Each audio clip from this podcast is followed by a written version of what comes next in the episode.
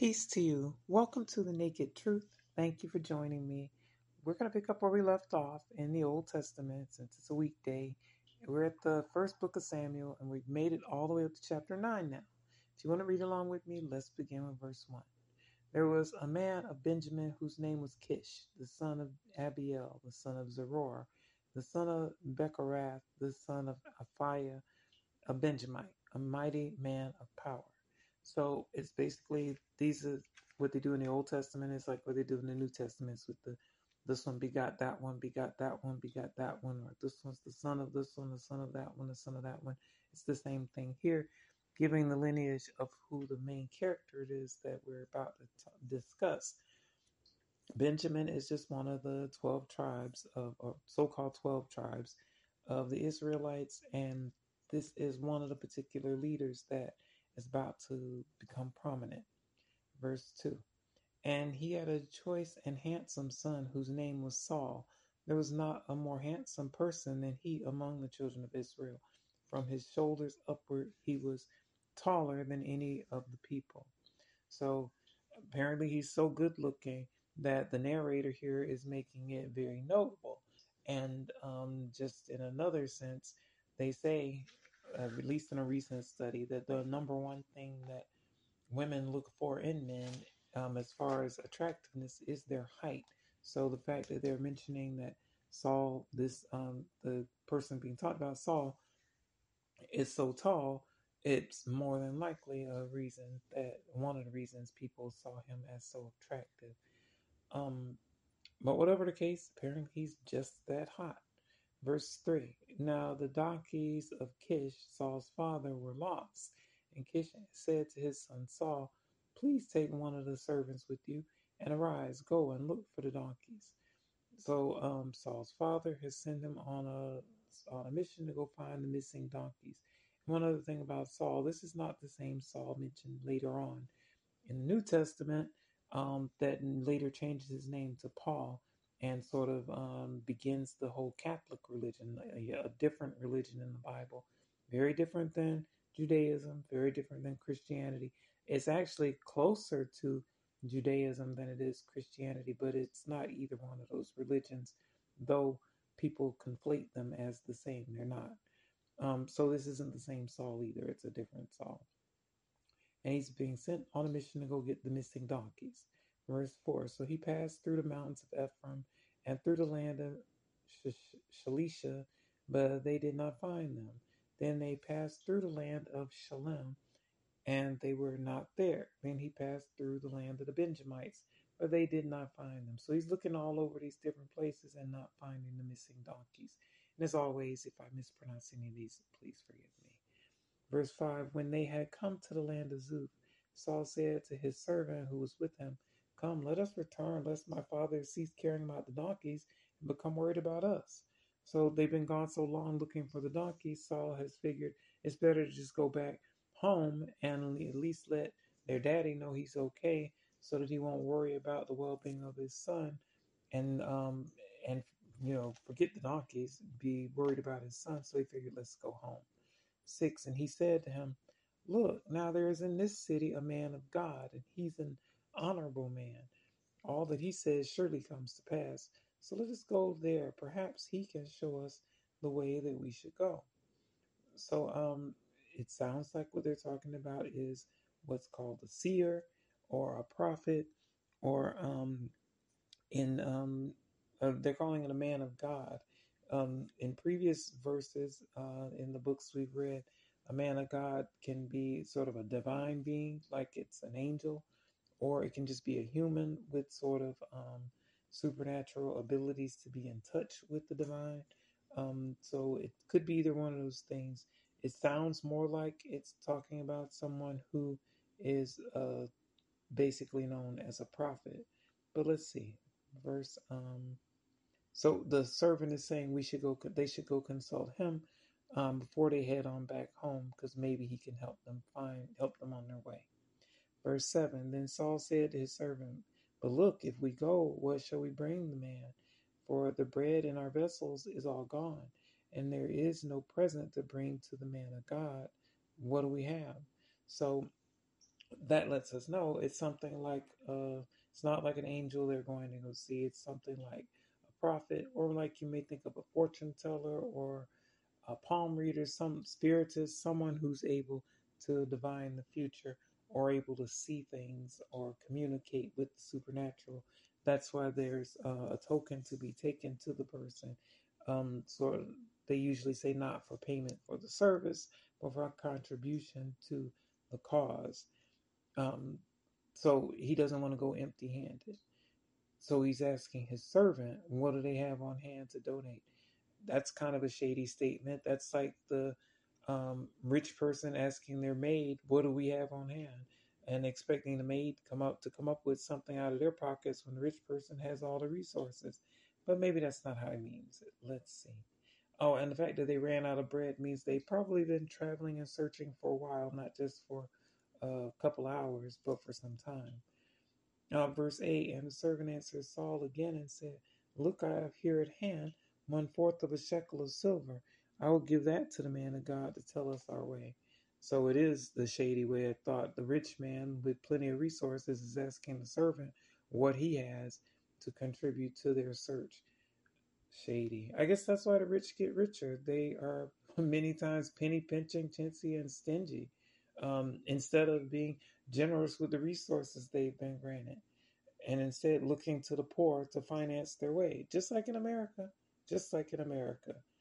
Verse 9 Formerly in Israel, when a man went to inquire of God, he spoke thus Come, let us go to the seer. For he who is now called a prophet was formerly called a seer. So that's what I was saying previously. That's that's if you think of the person as like a fortune teller, palm reader, a spiritist, a seer, a prophet, it's all basically the same thing. Someone who has divine uh, instinct or um, spiritual powers that they're in touch with the divine. And so that's what they're going to go see. Verse 10 Then Saul said to his servant, Well said, come let us go. So they went to the city where the man of God was. So Saul could have said, Oh, yeah, we'll use what you, your half shekel and I'll just pay you back when we get back home. No, he didn't say that at all. He said, Oh, cool, you got the money. and just gone on about their business with the mission. So they went on to go see the man of God. Verse 11 And as they went up the hill to the city, they met some young women going out to draw water and said to them, Is the seer here? So the um, seer clearly has a reputation for their ability to prophesy or see the future or whatever their spiritual gift is because um, uh, Saul and his companion, his servant, are asking about the person. Um, it seems by reputation, asking if the women who are who they've encountered know if he's there or where he's at. Verse 11, as they went, oh, sorry, read that one. Verse 12, and they answered them and said, Yes, there he is, just ahead of you. Hurry now, for you, for today he came to this city because there is a sacrifice of the people today on the high place. So the women knew who they who Saul and his uh, servant were talking about. They pointed out the seer, the prophet, to him and his servant, and told them that they can catch him um, if they hurry, because he's there in their city to make a sacrifice. And this high place is one. This is one of the first mentionings that I can recall of it being called a high place um, in the Bible, and it's what's going to become um, sort of a sin to the people because the high place is um, it'd be just like church, your mosque, your synagogue, your temple. It's the place um, you go to worship, and it's considered a high place because it's like physically set up high somewhere, like up on the hill, up or something like that uh, for the people to congregate to. Um, and it becomes known as a high place, um, even without a building in some cases. Um, but it's known as the place to go up to um, get as close, it seems, to what's in heaven as you can on earth. Um, but we're going to, like I said, as we keep reading, God willing, we get to keep reading, you'll see that the high place becomes um, a not so good thing. Verse 13 As soon as you come into the city, you will surely find him before he goes up to the high place to eat. For the people will not eat until he comes, because he must bless the sacrifice. Afterward, those who are invited will eat.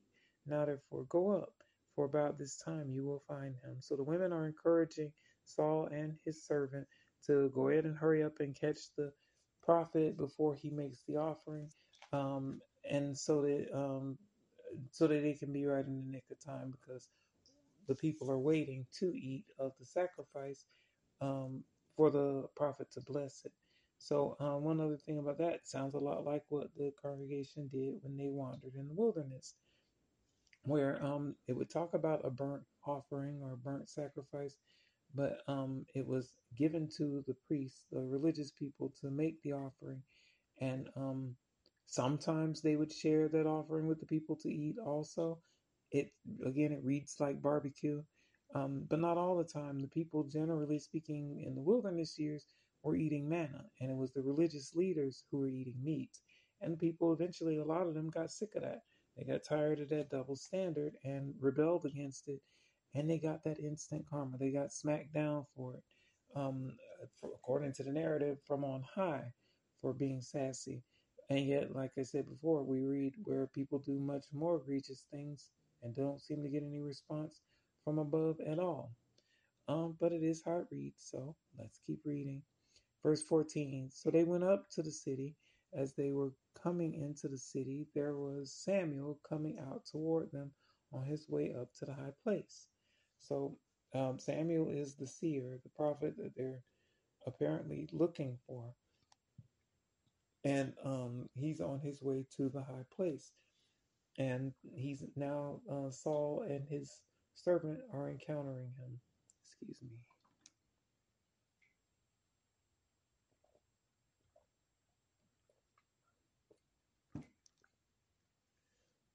Now the Lord had, verse 15, now the Lord had told Samuel in his ear that the day before Saul came, saying, so now it's saying that Saul is getting the message directly from the Lord. And here, Lord is being translated uh, from the name Jehovah, whereas God, even with the capital G earlier, is being translated from the word Elohim, um, just as a footnote. And um, here it's saying that he's getting a message audibly in his ear. Um, and again, that contradicts what the New Testament says about people having heard God or seen God, but it's how it reads. So let's keep reading what the message was that he got. Verse 16 Tomorrow about this time I will send you a man from the land of Benjamin, and you shall anoint him commander over my people Israel, that he may save my people from the hand of the Philistines. For I've looked upon my people, because their cry has come to me. So um, it seems that uh, the Lord tunes in and the Lord tunes out sometimes to what's going on with the people, um, and isn't constantly watching and seeing what's going on, at least according to this narrative. Now, as like I always said, I don't believe it's God Almighty that's being described or um, in these different narratives throughout the Old Testament, but it is how it reads, so I'm reading it as the Lord. Um, I believe, like Jesus says, that no one has seen God or heard God's voice. Jesus even says no one's ascended to heaven except the Son of Man, meaning Jesus, um, up at least up until the time of um, his ministry and mission. So even though uh, other accounts sort of allude to that in the Bible, that's not what Jesus says. And as Christians, like I always say, shouldn't we take Jesus's words as um, our um, our um, standard? But believe what you want. We're just going to keep reading. So here it seems the Lord has looked on the affliction of the people and is moved to compassion with them to uh, help them and give them what they asked for since they asked for a king. They chose a monarchy over a theocracy. They chose to be led by a singular person or person's family um, rather than being led by the religion any longer. Verse 17 So when Samuel saw Saul, the Lord said to him, There he is, the man of whom I spoke to you. This one shall reign over my people. So now uh, Samuel was given uh, notice beforehand that the person would be showing up the next day. And now that the person has showed up, Saul, he's being told that's the one who um, he, he who he was told would come. Sounds a lot like um, John the Baptist being sent into the wilderness to baptize people and being told that the one to look for is the one that the Spirit descends upon, um, like a dove. And then he was baptizing people, and eventually he encountered his cousin, Jesus, and saw the Spirit descend upon him and knew from then on, or in that moment, that that's the one who he was told would come. Um, so it sounds similar to me. Verse 18 Then Saul drew near to Samuel in the gate and said, Please tell me, where is the seer's house? So Saul's been drawn to the person who was on the lookout for him and um, asking where to find the seer's house. So apparently, when the women pointed uh, out Saul, uh, pointed out Samuel to Saul and his servant, they didn't um, point him out specifically, but just told him what to look for and where to look. Verse 19 Samuel answered Saul and said, I'm the seer. Go up before me to the high place, for you shall eat with me today. And tomorrow I will let you go and will tell you all that is in your heart. So, um, since Samuel already has the message, he uh, was already on the lookout, had noticed that um, someone will be coming with a special miss- mission uh, the next day. So he already, I could see how that would affirm faith for both of them to see that, oh, the message I got turned out to be true uh, for Samuel, and then for Saul to um for someone to already know what's on his mind before he even gets there. I can see how that would be faith affirming also. So um, he's invited him to the feast or to the sacrifice and um, told him he's got a message for him of whatever it is that's in his heart and on his mind. Verse 20 But as for your donkeys that were lost three days ago, do not be anxious about them, for they've been found. And on whom is all the desire of Israel? Is it not on you and on all your father's house? So that's the prophetic part. That's the supernatural part that Samuel knew what mission Saul was on before he even asked him about it, about the donkeys and where to find them. And then not only that, he the cherry on top is that he's letting him know that the whole nation, all of the congregation was asking for a king to rule over them and had their heart set on it. And now it's being fulfilled in the fact that Saul is going to be that king that they were looking for. And but again, it's going to be a monarchy since it's not just Saul; it's his whole father's house. It's going to be just like how Britain has a king, a, a king now, but had the queen over them before, has a royal family. It's the same thing. Verse 21 And Saul answered and said, Am I not a Benjamite of the smallest of the tribes of Israel? And my family the least of all the families of the tribe of Benjamin? Why then do you speak like this to me? So Saul, at least here, is starting out humble. Even though he's so good looking, he's not haughty. He's humble and he's saying, Well, what's so special about me that you see so much in me that I'm the one that everyone's uh, seeking after? Verse 22 Now Samuel took Saul and his servant and brought them into the hall and had them sit in the place of honor among those who were invited. There were about 30 persons. So, excuse me, that lets us know that, well, so Saul, Samuel was invited Saul to the feast, um, put him in a place of honor with all of the crowd there. And it says 30 persons, letting us know it's not just men, there are men and women, maybe even people in between like us. It's a large crowd of people that he set in the uh, before. Verse 23 And Samuel said to the cook, Bring the portion which I gave you, of which I said to you, set it apart. So Samuel got the prophecy the day before that someone uh, with a special cause would be showing up the next day and acted accordingly by telling the cook to set something aside, a special part for the occasion and for that person. And now he's signifying to the cook to bring out that special portion. Verse 24 So the cook took up the thigh with its upper part and set it before Saul. And Samuel said, Here it is. What was kept back? What was kept back? It was set apart for you. Eat, for until this time it has been kept for you. since I had said, since I said I invited the people. So Saul ate with Samuel that day. So Samuel is letting Saul know that he received a prophecy about him and already prepared things for his arrival, and that it's now now it's time to go ahead and fulfill the rest of the prophecy and go ahead and eat like a king, basically. Verse 25. Oh, and one last thing about the thigh, the upper thigh.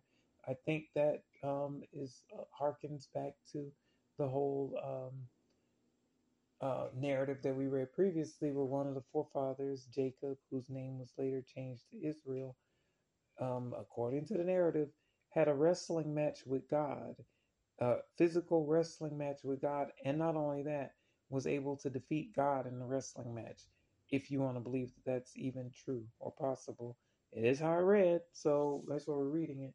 And the way he defeated him, um, or the way God was able to get the upper hand on the human being, was to um, sort of cheat and cause a cramp or shrink in Israel's Jacob slash Israel's thigh. And then he got weak in that moment and was able to get free from the human being according to the narrative if you want to believe that.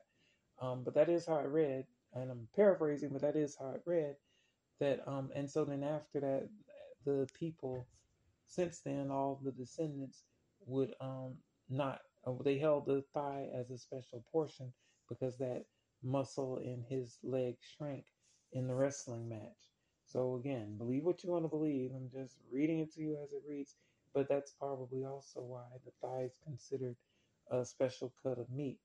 Um, and most likely, it's also why the um, the religious elites would, um, like the sons of Eli, would seize on it because it is the special cut of meat, and they felt entitled to it. But that's just my own supposition. I'm thinking that's what it is about the thigh that makes it so special. But either way, that's the piece of meat that was set aside for Saul to uh, partake in for the feast. Verse 25 When they had come down from the high place into the city, Samuel spoke with Saul on top of the house. So um, now that the feast is over, at least the meal part of it, Samuel and Saul are speaking on the rooftop. And one other thing before we move on about Saul being so good looking, and so handsome, notice how it was seemed to be so noteworthy at the beginning of this chapter. Um, as we keep reading, once Saul gets booted from that position, suddenly it's going to be, oh, that the Lord doesn't pay attention to things like looks and things like that. But then, well, then why was it such a big deal and mentioned so um, notably here at this chapter? But that's later on it just I just didn't want to let that slip by because just in case when we get to that point in the Bible when it does say that, just so you'll remember that it was made a, a big deal of somewhat here in this chapter, and then it's going to be sort of diminished later, like that doesn't really matter to God. So, if any, if nothing, it lets us know that there are narrators, most likely the scribes, throughout the Bible who put in their two cents to maybe make sense of things sometimes, like when things are in italics, but then maybe also to put their thumb on the scale to um, distort the meaning of things sometimes, um, like we've also read that Jesus even calls out in the Gospels. So just something to keep in mind. Um, see. Verse. Oh, so one last thing about verse 25 in some versions of the Bible, and I'm reading from the Blue Letter Bible.org website, um, it has a footnote saying, following the Masoretic text and Targum, um, Septuagint omits, he spoke with Saul on the top of the house. Septuagint and Vulgate add, and he prepared a bed for Saul on the top of the house, and he slept. So they're saying in some versions of the scriptures that it reads differently, that it leaves out the part about them eating on the top or speaking on the top of the house. And instead, some versions of the scripture will say that um, Saul prepared a place for, I'm sorry, Samuel prepared a place for Saul um, to um, sleep on the top of the house, and that that's what he did. Um, verse 26 They arose early, and it was about the dawning of the day that Samuel called to Saul on the top of the house, saying, Get up, that I may send you on your way. And Saul arose, and both of them went outside, he and Samuel. So now um, they're both on the housetop, it seems, uh, the next day, the next morning, and Saul is being sent on his way by Samuel the seer. Verse 27 As they were going down to the outskirts of the city, Samuel said to Saul, Tell the servant to go on ahead of us. And he went on, But you stand here a while, that I may announce to you the word of God. So um, Samuel's telling Saul to send the servant ahead on the mission um, to head back home. But before um, Saul joins him, he has a special special message just for him. So to tarry just a little bit, wait just a moment, so that he can give the message to him alone without the servant being there also. Um, and that was the last verse in this chapter. So that's where we'll end this reading. As always, thank you for joining me for the Naked Truth. And as always, I hope it's a blessing for you and that you'll join me again. I love you, and I'll see you next time. Peace be with you.